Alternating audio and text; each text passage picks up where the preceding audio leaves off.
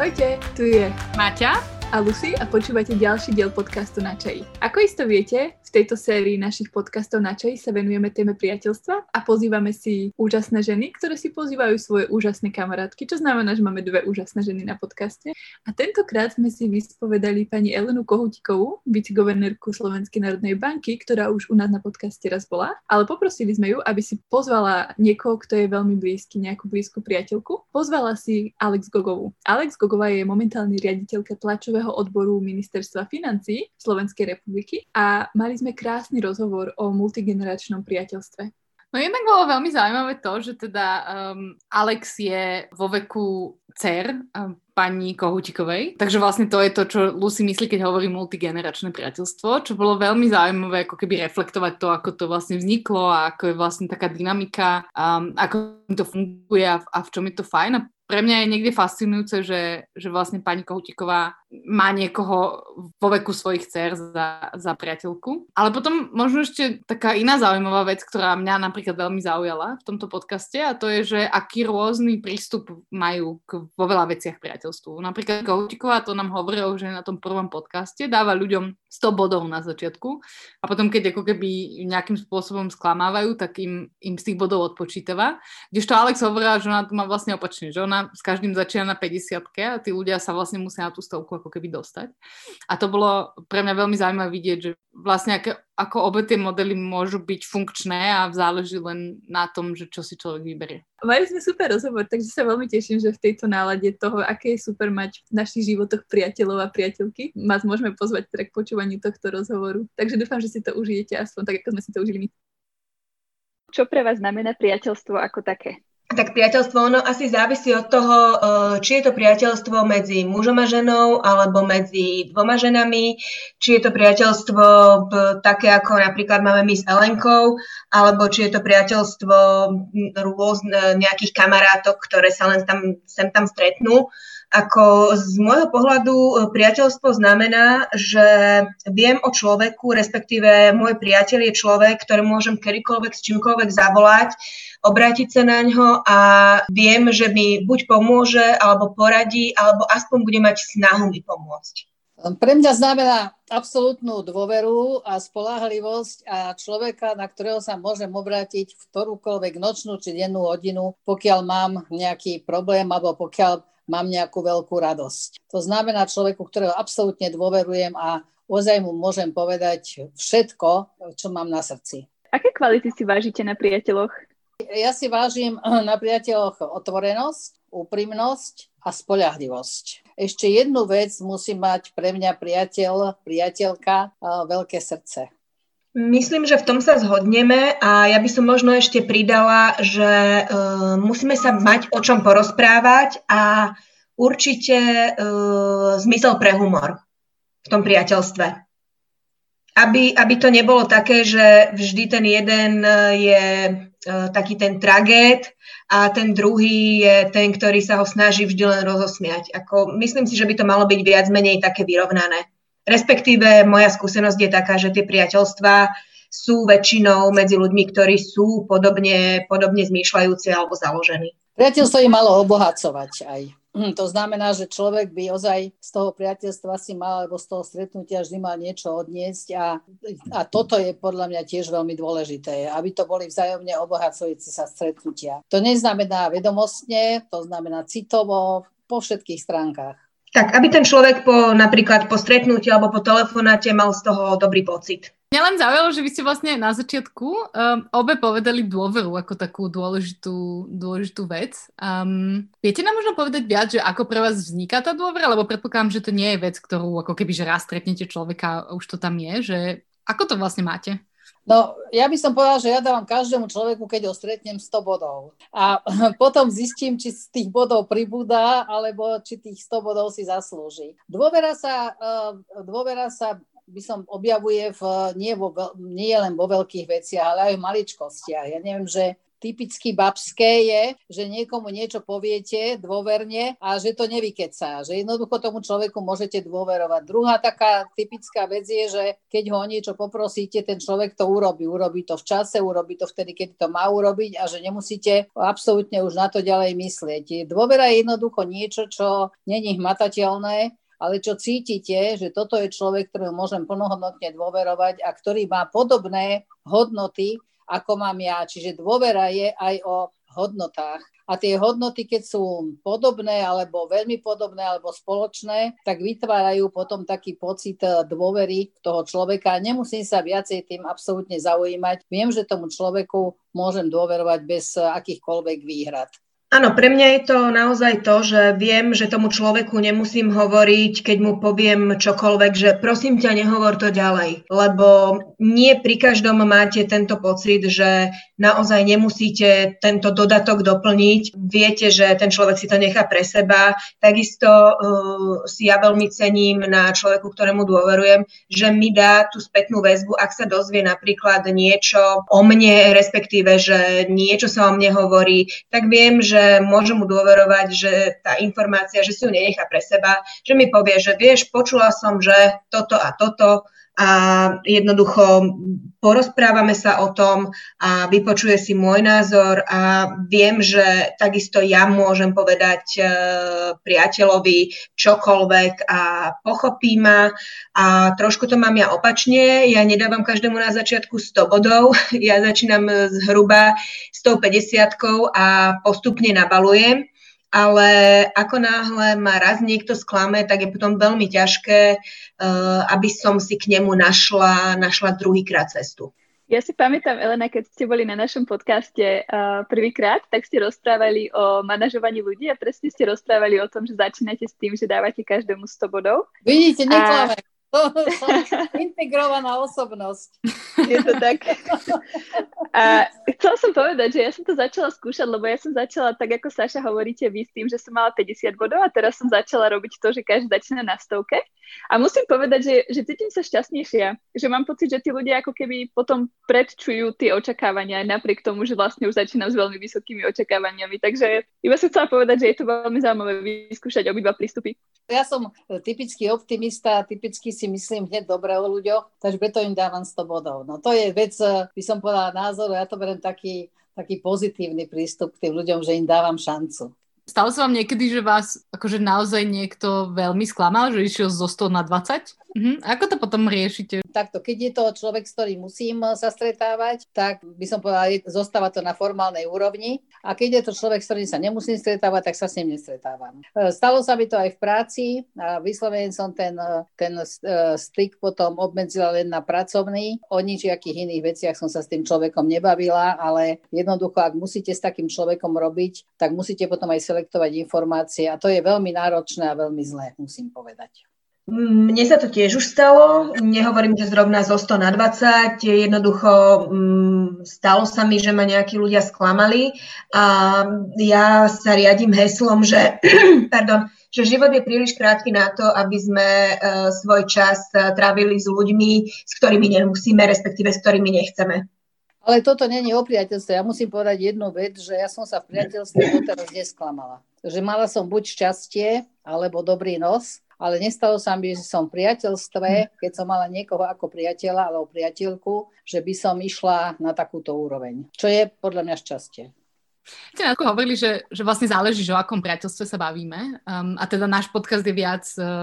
O ženách a bavíme sa so ženami, tak sme sa chceli spýtať, že či vnímate, že je v niečom ženské priateľstvo špeciálne?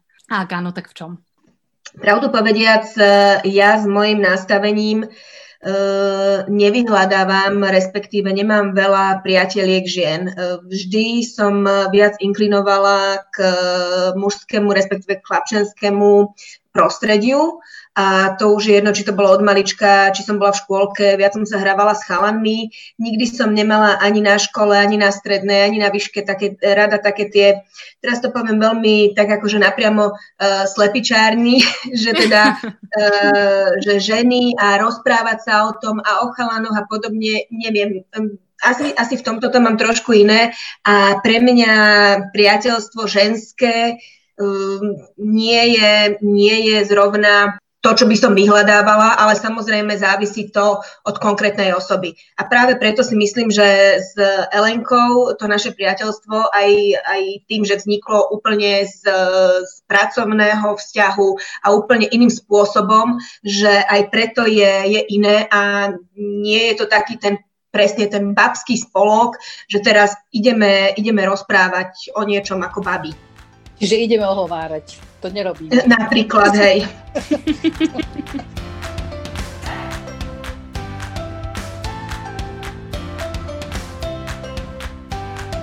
No, naše priateľstvo prešlo takou tvrdou skúškou, pretože my sme začali spolupracovať, keď sme zavádzali euro. A to bolo veľmi náročné obdobie na psychiku, hlavne teda, ale aj na výkon. Tam sme sa, myslím, jedna druhú tak dosť overili, že si môžeme vzájomne dôverovať, že sa môžeme na seba spoľahnúť a hovorím, prešlo aj búrlivými obdobiami, takže nie je to také priateľstvo, že na zelenej lúke sme sa chodili zabávať, ale ozaj to bolo priateľstvo, ktoré prešlo veľkými skúškami a to, že sme robili spolu 2 roky, fakticky necelé 2 roky zhruba a že to priateľstvo vydržalo dodnes, to znamená, že tie základy tam boli pevne nastavené aj cez tie skúšky, ktorými sme prechádzali. Vlastne otvorili ste tému toho, ako ste sa spoznali a chceli by ste nám trošku viac opísať, že čo bola vlastne tá vaša cesta jedna k druhej? Ja som si vyberala poradcu pre euro, človeka, ktorý bude to so mnou, taký najintímnejší človek so mnou robiť tie veci, keďže ja som mala plno všelijakých veľkých plánov a vybrala som si Sašku. No a začali sme spolu ako robiť a priznám sa, že ja som dovtedy ako ju tak nepoznala a nevedela som, že či dokáže vydržať to šialené tempo, ktoré som mala a tých šialených veľa úloh a 6 rôznych žiadostí behom 5 minút, ktoré som jej podávala, čo všetko treba urobiť, ale veľmi som na nej ocenila pohotovosť, veľmi briskné myslenie, jej to myslel a veľmi som si na nej ocenila dodržiavanie všetkých termínov.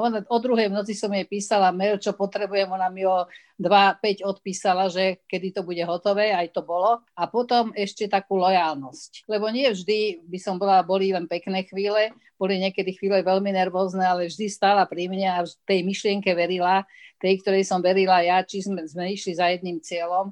A to nás tak dalo veľmi, veľmi dokopy. A začali sme hovoriť spolu aj také veľmi intimné chvíle, kde sa človek mohol aj pohádať, alebo kde sme sa dostali do veľkého stresu, ale prekonali sme aj všetky tieto ťažké skúšky a možno preto to priateľstvo vydržalo, aj keď sa naše cesty rozišli.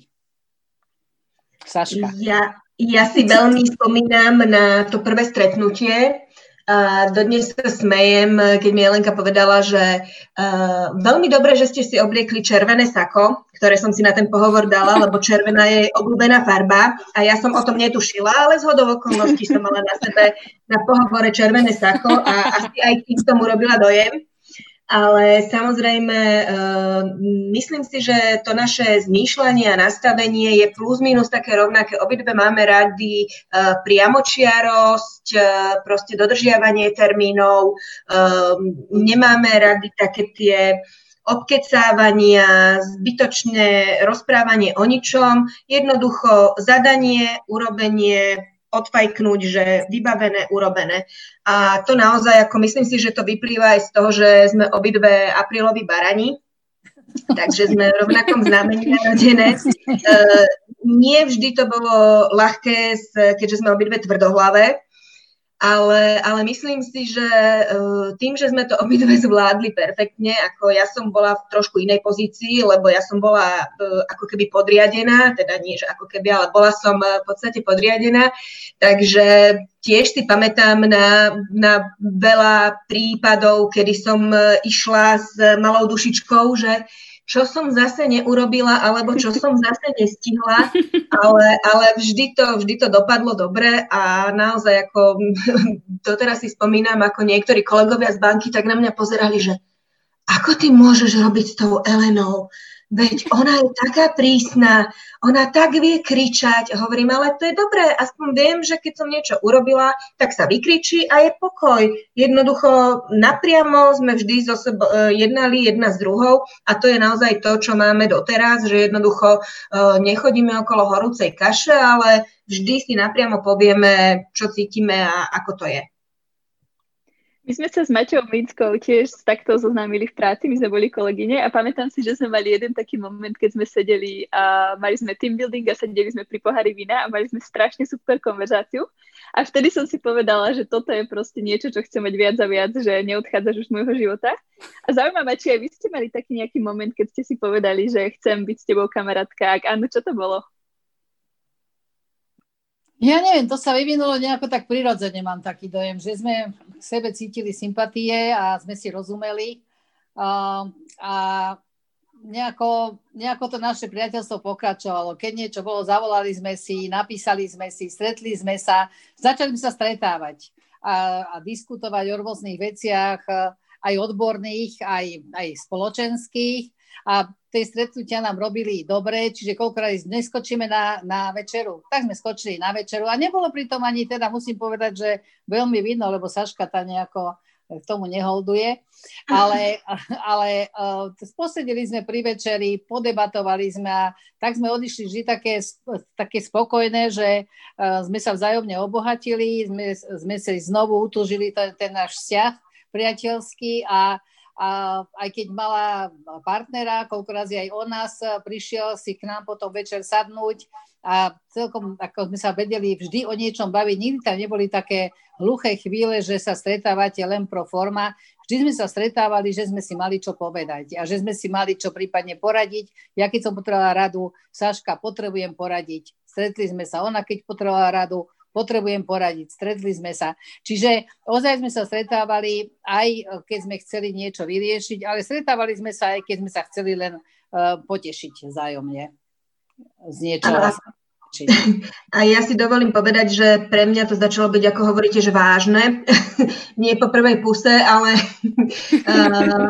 ako náhle ja som odišla z banky, tak naozaj ako zostali sme v kontakte, čomu ja som bola veľmi rada, vážila som si to a pamätám si doteraz, ako ma Elenka pozvala k sebe na večeru a navrhla mi tykanie, tak vtedy to pre mňa bolo také, že wow, že táto žena, ktorá naozaj toho strašne veľa dokázala a jednoducho v mojich očiach to, čo naozaj aj prežila, aj dokázala v pracovnej oblasti, bolo veľmi veľa, tak to pre mňa znamenalo, že táto žena, keď si chce so mnou tykať, tak asi to so mnou nebude až také strašné, takže vtedy som pochopila, že asi teda ma berie naozaj ako rovnocenného partnera. Medzi nami je generačný rozdiel. Viete, že Saška je vo veku mojich dcér. Aj preto som si ju vybrala dneska do tohto rozhovoru, pretože väčšinou sa priateľstva spájajú s tým, že máte spolužiakov zo školy, čo ja mám tiež, aj zo strednej školy, aj zo základnej školy, aj z vysokej školy, alebo si nájdete na začiatku práce takéto priateľstva. Nevždy sa nájdú priateľstva, medzi ktorými je generačný rozdiel a majú si čo povedať bez toho, aby jeden mentoroval ako mamka a druhý sa správal ako dcéra. Takže aj takéto priateľstva existujú a vzájomne si pomáhame a dôverujeme napriek tomu, že ja teda som už dôchodca a ona je ešte v rozpuku svojej pracovnej činnosti. Mňa, čo ona naučila, musím povedať, písať tak, aby to bolo čitateľné. Tým, že ona robila novinárku, tak vedela presne, ako zmýšľajú čitatelia, vedela presne, ako to podať. A ja som sa pri nej strašne veľa naučila práve na tej komunikačnej stratégii navonok. A to mi dalo hodne veľa. To mi vždy povedala, bez nejakých týchto rozškrtala, mi preškrtala, takto to neurob, takto to urob. A sme sa občas aj prediskutovali to, že či to tak je, lebo však sme tvrdohlavé. Ale ja som nakoniec pochopila, že jej pohľad a jej prínos k tej mojej práci bol z tohto hľadiska ako veľmi, veľmi dôležitý. Mňa veľmi zaujalo, ako Saša hovorila, že vlastne si ju pozvali Elena na tú večeru a zaujímalo by ma, že do akej miery to pre vás bolo vedomé rozhodnutie, že toto je žena, ktorú chcem stále mať v mojom živote, lebo tým, ako ste hovorili, že tam je generačný rozdiel, že asi predpokladám, že Saša možno ani nepredpokladala, že budete ako keby priateľky po tej práci, že tak ma zaujímalo, že do akej miery to pre vás bolo vedomé rozhodnutie a do akej miery to bolo také spontánne, že ste ju chceli mať stále v živote. Takéto rozhodnutie sú väčšinou spontánne, ja si myslím, že som to cítila. Nerozmýšľala som nad tým nejako hlboko, neanalyzovala som to. Vedela som, že Saša je človek, ktorého si vážim, Saša je človek, ktorý mi veľa dáva a Saša je človek, s ktorým chcem byť aj do budúcnosti. Lebo plno máte takýchto kvázi priateľstiev v práci, kde keď odídete, sa stretnete možno raz za 10 rokov niekde.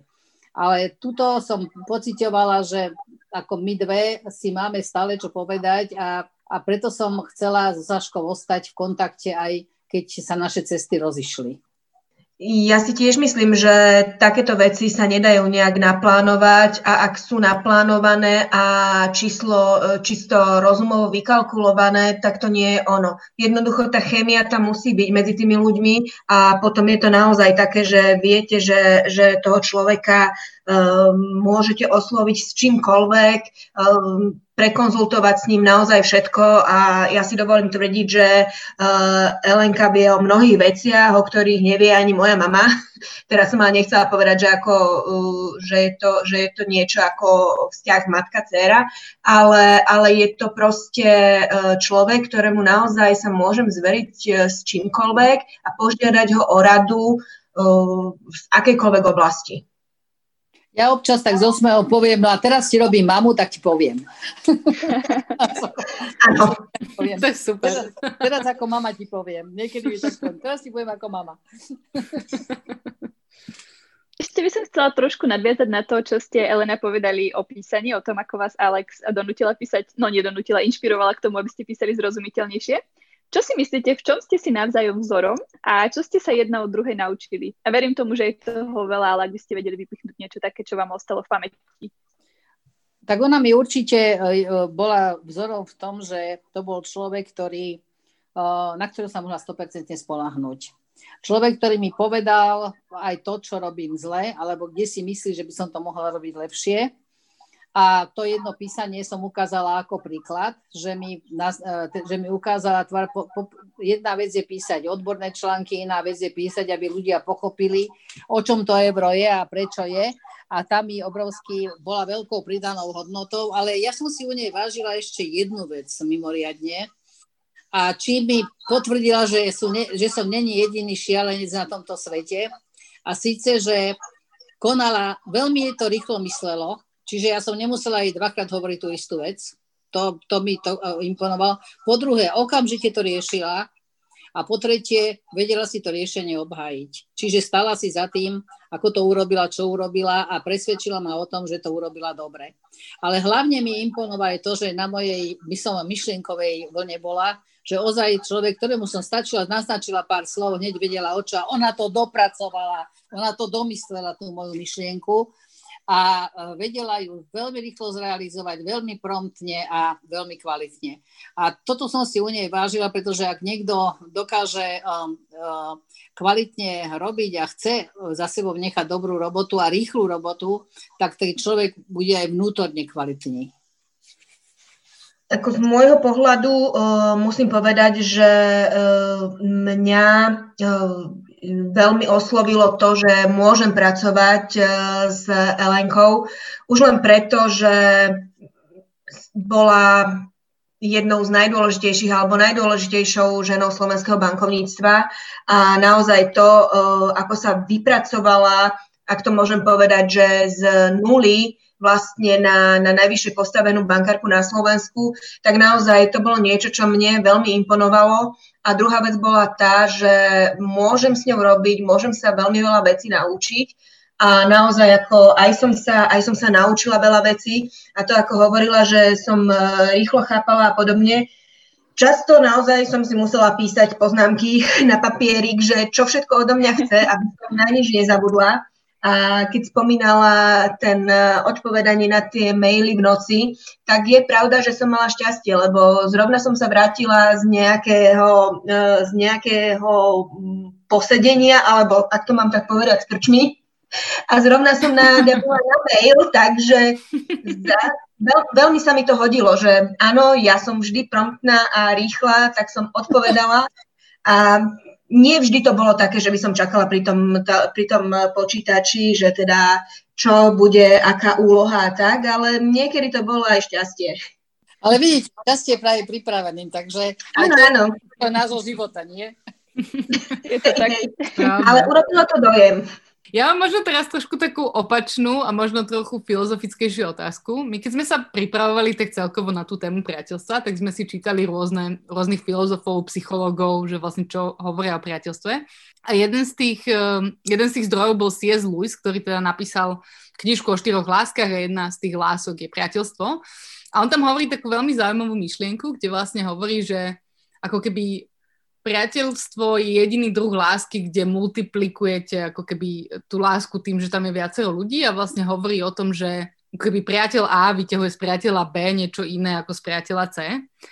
A že ja to napríklad vidím aj u nás na čaji, že nás je 5 báb v tíme a ako keby ja som trochu iná, keď som s inou dvojicou z nich, ako keď som s nejakými ďalšími. Tak to je možno niečo, čo by nás zaujímalo, že v čom máte pocit, že jedna z druhej vyťahujete nejaké ako keby vlastnosti, ktoré máte pocit, že pri iných ľuďoch nemáte? Ja si myslím, že my tým, aké sme podobné, respektíve ako podobne zmýšľame, tak naozaj sme naladené na takej tej podobnej alebo rovnakej vlnovej dĺžke, takže z tohto pohľadu ja vôbec nevnímam ani ten náš vekový rozdiel, jednoducho je to niečo, čo beriete automaticky. Nezamýšľate sa nad tým, čo beriete od jedného človeka, čo beriete od druhého človeka. Neviem, z môjho pohľadu ja beriem Elenku taká, aká je a tým, že naozaj mi vyhovuje po všetkých stránkach tých, ktoré jednoducho k tomu priateľstvu patria, tak nemám potrebu sa zamýšľať nad tým, že čo mi to dáva alebo čo mi to prináša. Jednoducho mám s ňou dobrý pocit, keď s ňou môžem telefonovať a obohacuje ma to. No, samozrejme, každé to priateľstvo, ja s tým súhlasím, je iné a z každého máte niečo iné, ale ja čo teda u Sašky, ja mám veľmi rada aj tá jej akčnosť, lebo ona ozaj je človek, ktorý má od nápadu strašne blízko k realizácii a mnohokrát, aj keď si myslím, že možno to je nie až také celkom, ona to dokáže dopracovať do reálnej a perfektnej podoby a toto sa mi veľmi páči, pretože má takú tú odvahu ísť do nových vecí, má veľmi dobrý rozhľad, prehľad, vie, čo kde zabezpečiť, aké údaje, kde získame, čo vieme urobiť a ešte aj technicky zdatná. Čiže z tohto pohľadu by som povedala, ja to ma tak posúva vždy dopredu, že je to dobré byť akčný a by som povedala, pozbudzuje ma to v tom, že človek má stále skúšať niečo nové a má ísť do nových vecí a nemusí sa toho vôbec báť. Ona je typ, ktorý sa nebojí ničoho, nemá žiadne, by som povedala, zásadné hemungy, len porozmýšľa cestu, akou treba ísť a tou cestou sa vyberieme. A toto mám málo svojich priateľov, musím povedať. Toto je u nej jedinečné. Mm-hmm. Pomaličky sa dostávame k mojej najviac očakávanej otázke, na ktorú sa veľmi teším. Chceli by sme sa vás opýtať, aby ste opísali jedna druhú ako priateľku, ale nie iba s tými pozitívnymi vlastnosťami, ale zároveň aj s tými vlastnosťami, ktoré vás možno trochu iritujú, ak tam nejaké sú. Saša je veľmi podobný typ ako ja. Je verná v tom priateľstve, není to prelietavý človek, je akčná, je otvorená a aj keď by som povedala povie kritiku, tak sa ju snaží povedať tak, aby úplne neurazila, iba čiastočne občas, ale väčšinou to neurazí, lebo tým, že sme my rovnaké, tým pádom chápeme aj kritiku rovnako. Ja neviem, nejako zásadné, nejaké negatíva pri nej, Možno, že je trošku viac šialená ako ja, ale inak myslím, že tam nie je nejaké zásadné negatívum, ktoré by som u nej videla, ktoré by som vyzdvihla. Ďakujem veľmi pekne. A keby bolo, tak jej to poviem. To je super. Áno, myslím, že to máme tak rovnako. Ja naozaj čo ja si najviac u Elen cením, je to, že je priama, úprimná, že jej môžem dôverovať a že naozaj sa na ňu môžem spoľahnúť v čomkoľvek, čo by som naozaj potrebovala poradiť, pomôcť, čokoľvek, tak je to naozaj to. A čo sa týka nejakých negatív, myslím si, že to vyplýva z toho, že aké sme povahy, aké sme znamenia. Tak ako ja som výbušná a viem niekedy možno trošku rýchlo reagovať a nie vždy si to úplne premyslím, tak možno aj Elenka občas vie byť, ako by som to povedala, vášnivejšia. Keby sa mi stala situácia, že mám veľký problém, tak som si istá, že k Saši zavolám o 1:00 v noci, poviem Saši, mám veľký problém, môžeš prísť, Saša príde. A toto pokladám ja za priateľa.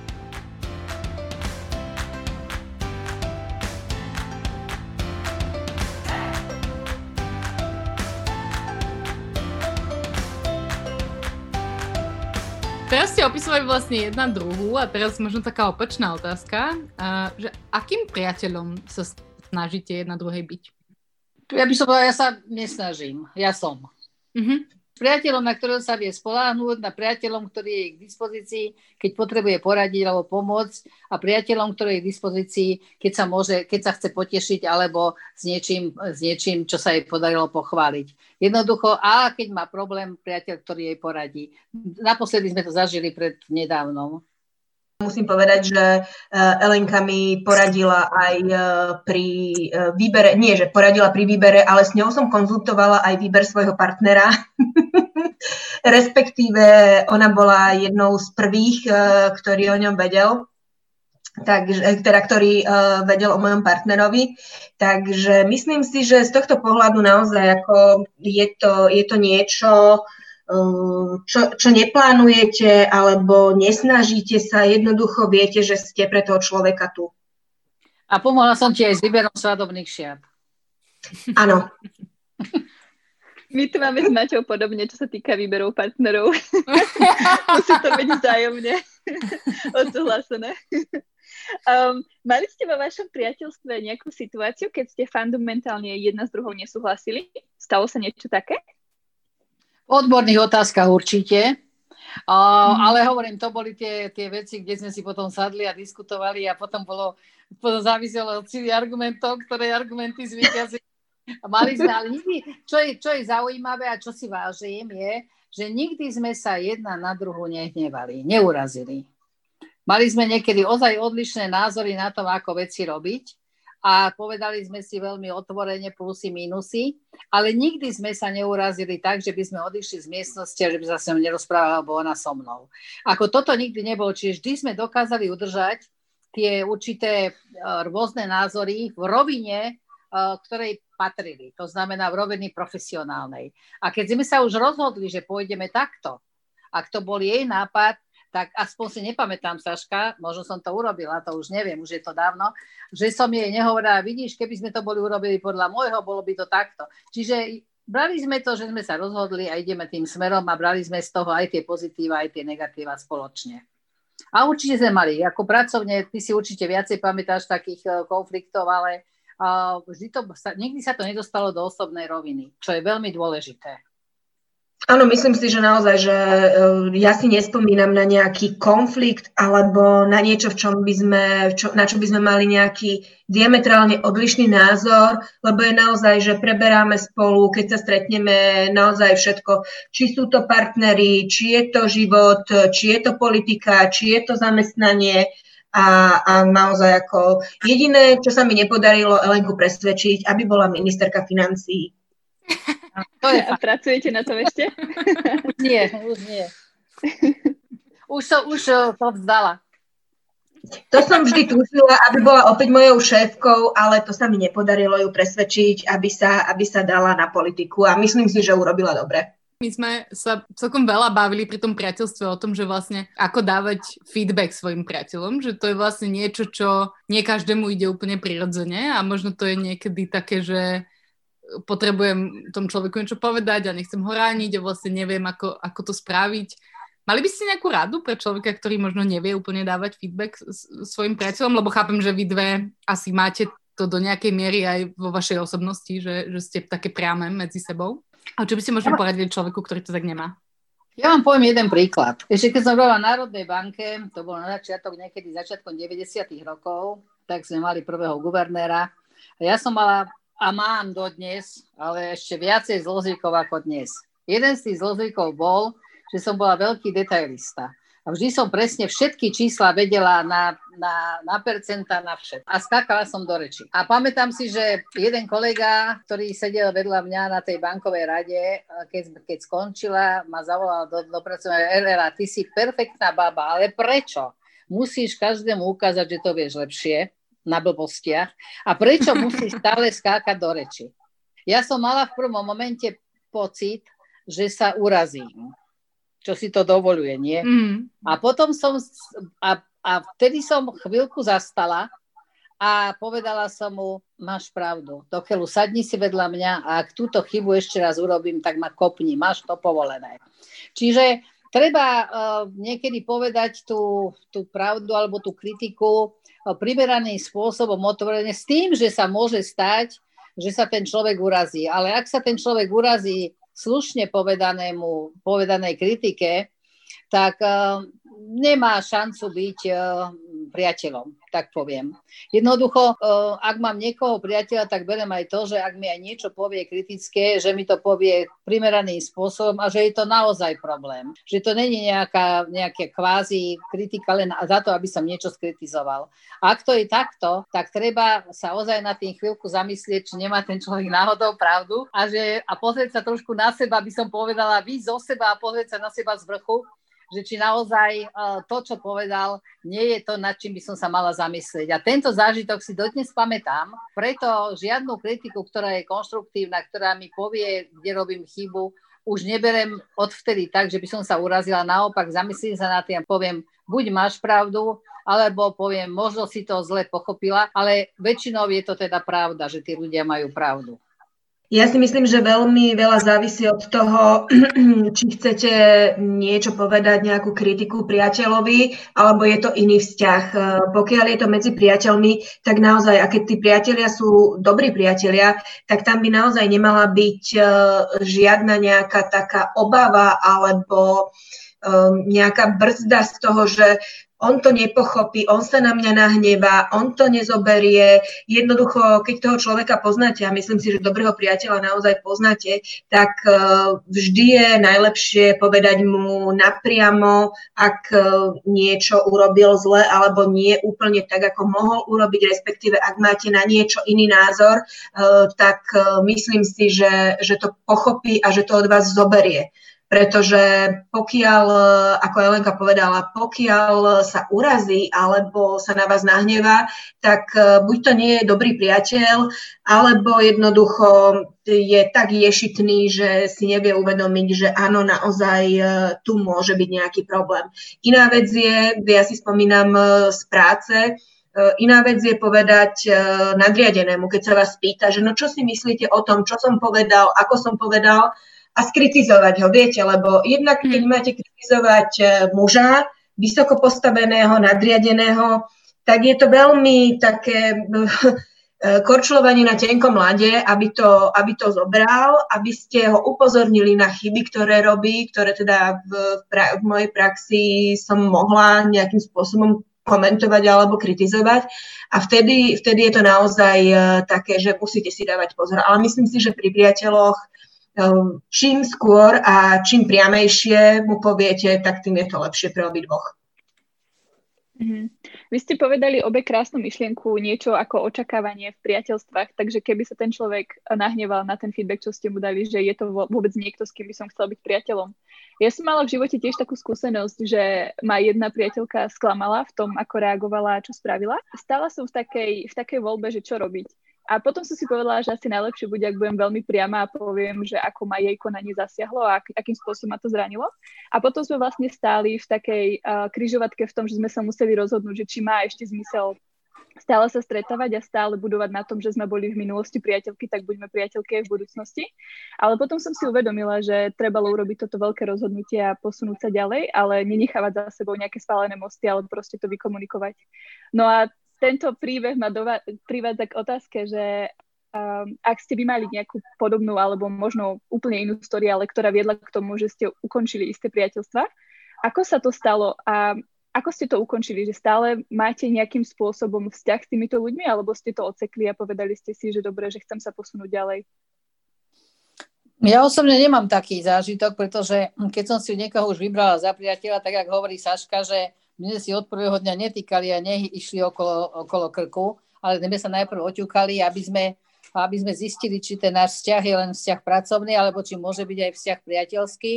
Mňa väčšinou potom už tí ľudia nesklamali. Nemám taký zážitok, že by som niekoho, kto mi bol ozaj priateľom, že by ma tak zásadne nejako sklamal, že by som ho musela odstrihnúť.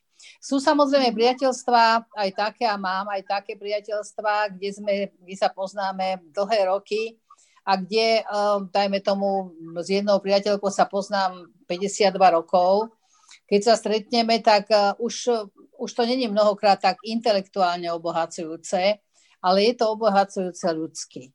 Viete, že nevždy teda máte priateľov, ktorí, keď sa s nimi stretnete, tak sa posúvate aj, by som povedala, trošku ďalej, ale charakterovo som vždy mala priateľov, ktorých som nemusela odstrihávať.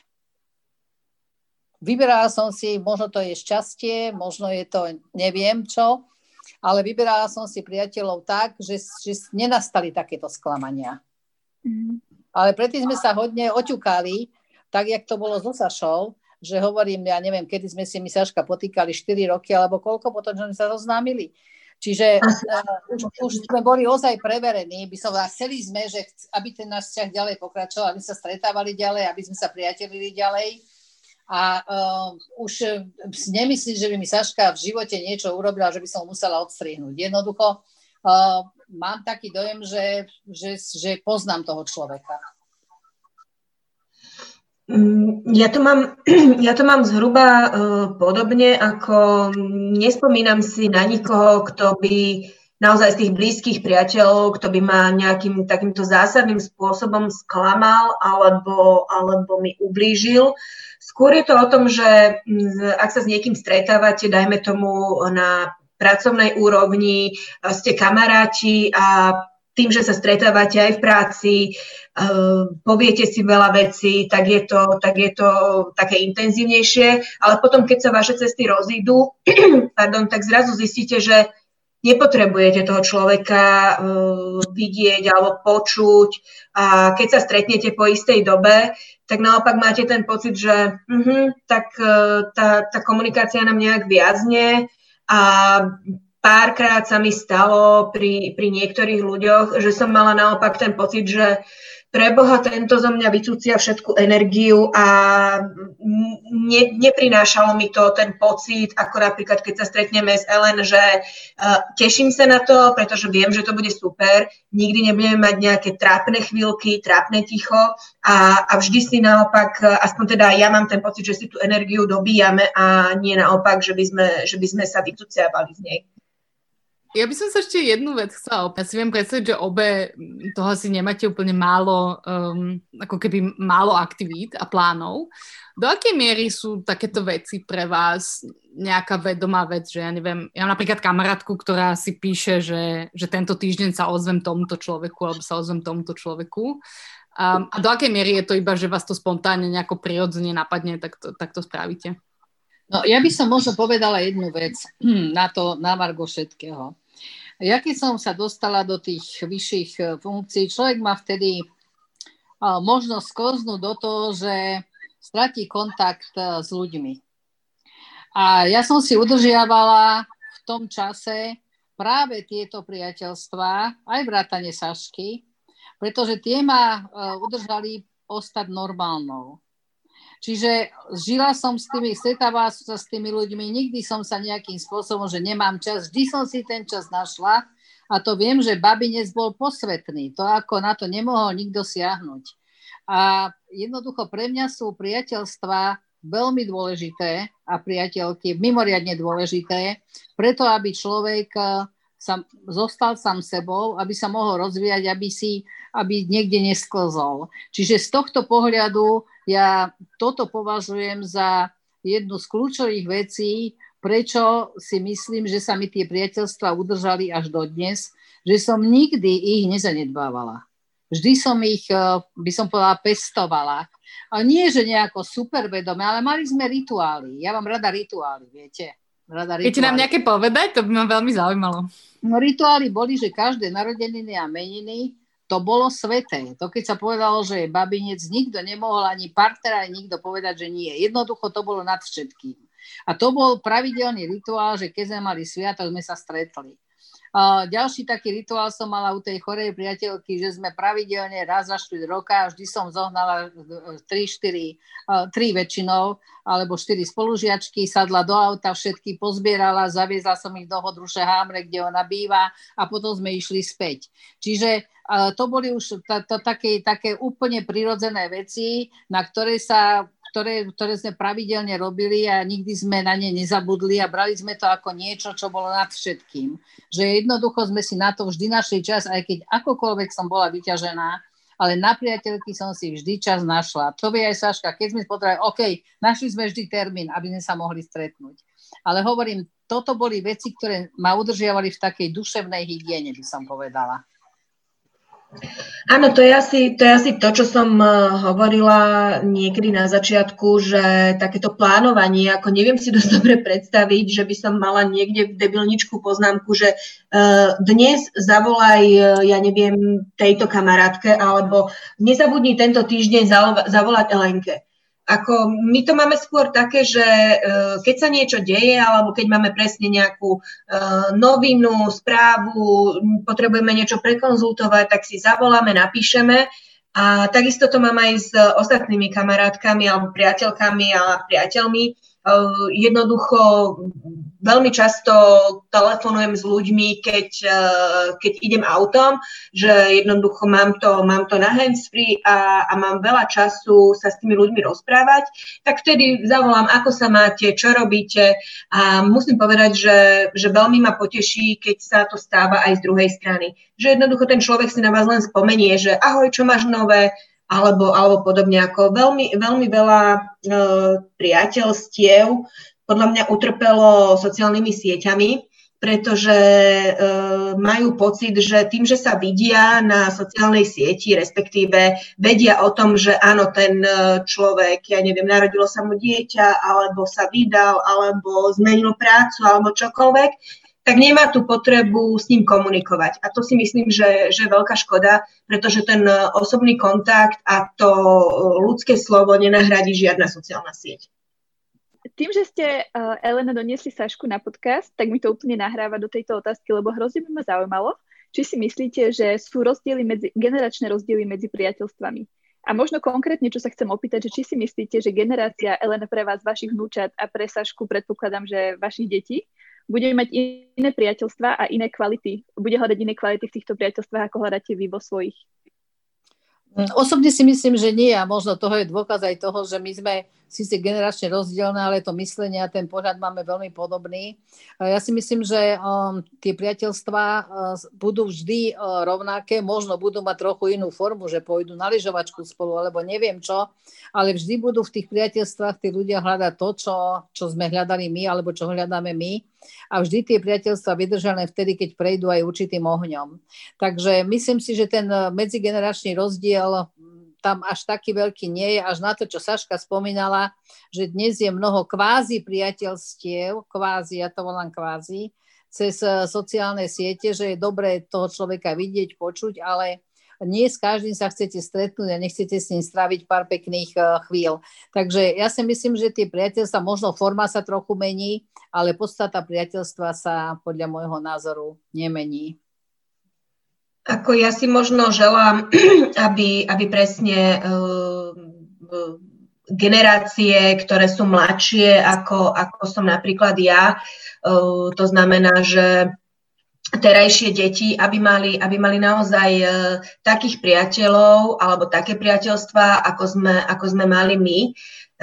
Či už je to mňa s Elenkou, alebo rovnocenný, a teda myslím vekovo rovnomerné, tak myslím si, že súčasné deti to nebudú mať také jednoduché práve preto, že sú ochudobnené o to, že veľmi málo času môžu tráviť s tými priateľmi. Všetko sa nahrádza cez virtuálnu realitu a potom tie deti, ja si pamätám, ja som prišla zo školy, hodila som tašku, išli sme na ulicu, či sme skákali gumu, hrali vybíjanu alebo proste sedeli na zabradli, tak to bolo úplne niečo iné a to už teraz nevidíte. Takže to si myslím, že aj potom to, čo ten človek očakáva od toho priateľstva alebo kamarátstva, je trošku iné ako to, čo možno súčasné deti, kde majú nastavené tie hodnoty. No, s týmto súhlasím, Saška, že vidím to u svojich vnúčat, ale vidím, že napríklad mám 14-ročnú vnúčku a že má svoje priateľky, dokonca jednu doniesla k nám, či môže priniesť. Takže nejaké tie priateľky sú, idú sa aj poprechádzať spolu, takže asi tie sociálne siete všetko nenahradia, ale je fakt, že tie vzťahy sú o niečom inom. Keď vidím vnúka 12-ročného, skoro 13, jak sa stretne s kamarátmi a prvé, čo pozerajú, kto čo má v iPade alebo mobile, alebo v čom to majú, tak je tá diskusia úplne iná a asi menej bude o tých reálnych ľudských hodnotách. To ste nám fantasticky nahrali na tú úplne poslednú otázku, a teda mimo tých sociálnych médií. Čo by ste možno chceli, aby vaše vnúčatá, vaše deti vedeli o priateľstve? Vy môžete im povedať o priateľstve, čokoľvek im poviete, ale musia si to zažiť. To znamená, ja sa vždy pýtam, koho máš za priateľa, tak zatiaľ mi odpovedajú, že viacerých. Nikoho takého výrazného nevidím, tá staršia, tá vnúčka tá má, to už vidím, že má priateľky, tie baby sú v tomto smere asi trochu iné, ale oni to musia zažiť a musia zažiť aj sklamanie, musia zažiť aj pekné chvíle, jednoducho. Vy môžete usmerniť tie deti, môžete im robiť takého sprievodcu tým životom, ale to, čo musia prežiť a vnútri, aby si vedeli to priateľstvo vážiť a povedať, toto je priateľstvo, to musia zažiť oni samé. Áno, ja si myslím, že naozaj ako tým, že ja nemám komu odovzdávať tieto odkazy, čo sa týka priateľstva, tak naozaj myslím si, že mali by si to zažiť, pretože pokiaľ tie deti nepochopia, o čom to je, tak nemajú šancu nejakým spôsobom ďalej to priateľstvo rozvíjať, alebo ho zažívať, alebo porovnávať s čímkoľvek. Jednoducho to musia prežiť, musia vedieť, že áno, tento kamarát je dobrý, pretože ja neviem, či už mi dal opísať úlohu, písomku, čokoľvek, alebo sa ma zastal, keď sa mi ostatní posmievali, alebo sa so mnou podelil o 10. Ale hovorím, musia si to prežiť a zistiť aj to sklamanie, alebo musia si vedieť povedať, že vieš čo, ale toto sa mi nepáči, ako si mi minule povedal, alebo to, ako si sa ku mne zachoval, a o tom je podľa mňa sila toho priateľstva. To je krásne ukončenie. Chceme vám z celého srdca poďakovať. Ja som si tento rozhovor extrémne užila a veľa som sa naučila. A dúfam, že aj všetci, čo nás budú počúvať, budú mať rovnaký extrémne pozitívny pocit. Takže ďakujeme, že ste nám dali vyše hodiny vášho času a pozdieľali ste svoj krásny príbeh. Ďakujem pekne za pozvanie a Saška, ďakujem ti, že si do toho išla so mnou. Ďakujem veľmi pekne a teším sa na ďalšie stretnutia, Lenka.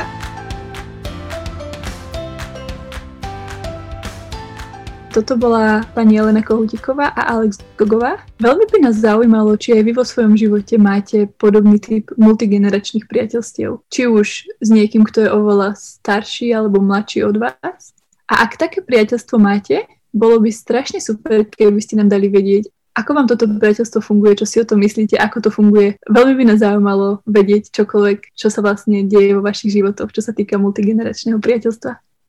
A takisto, ak máte hociaký iný feedback, tak budeme veľmi radi, buď v tých priamých správach na Instagrame, alebo budeme tiež radi, ak nám necháte hodnotenie, kdekoľvek nás počúvate, či už je to Spotify, Apple Podcasts, alebo hociaké iné médium. A budeme sa teda tešiť už najbližšie.